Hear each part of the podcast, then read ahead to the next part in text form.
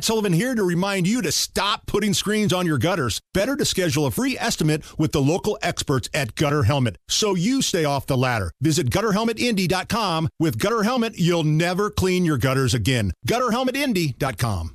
Uh, Chicago's mayor, Brandon Johnson. the one guy that's worse leader than Lori Lightfoot, you mean? I didn't think it was possible, but more, more racist and incompetent than the previous mayor, and they went and elected that guy.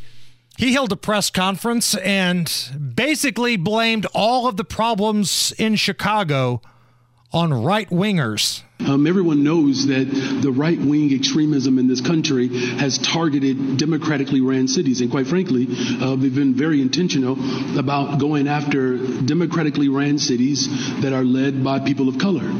And their whole motivation is to create disruption and chaos because that's what this that particular party has been about. Right? This is the same political party that did not want to accept that President Obama was actually an American. It's the same Republican right-wing extremism that stormed the Capitol. It's the same right-wing extremism that refuses to accept the results of the Civil War.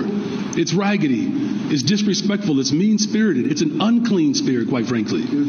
And so, so I got you. I got you. I just want to make sure that people understand what we're facing.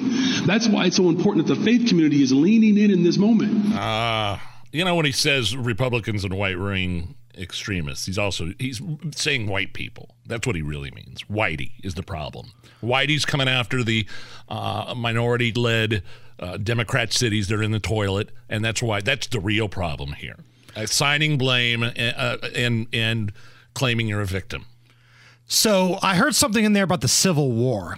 so if I understand this correctly, the newly elected mayor of Chicago is blaming their failures of crime education, and safety on some hillbilly in Georgia.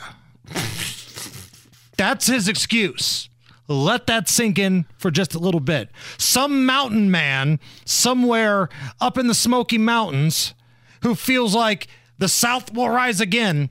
It's his fault that Chicago's a hellscape? Okay. It's a bold strategy, Cotton. We'll see if it plays out for you.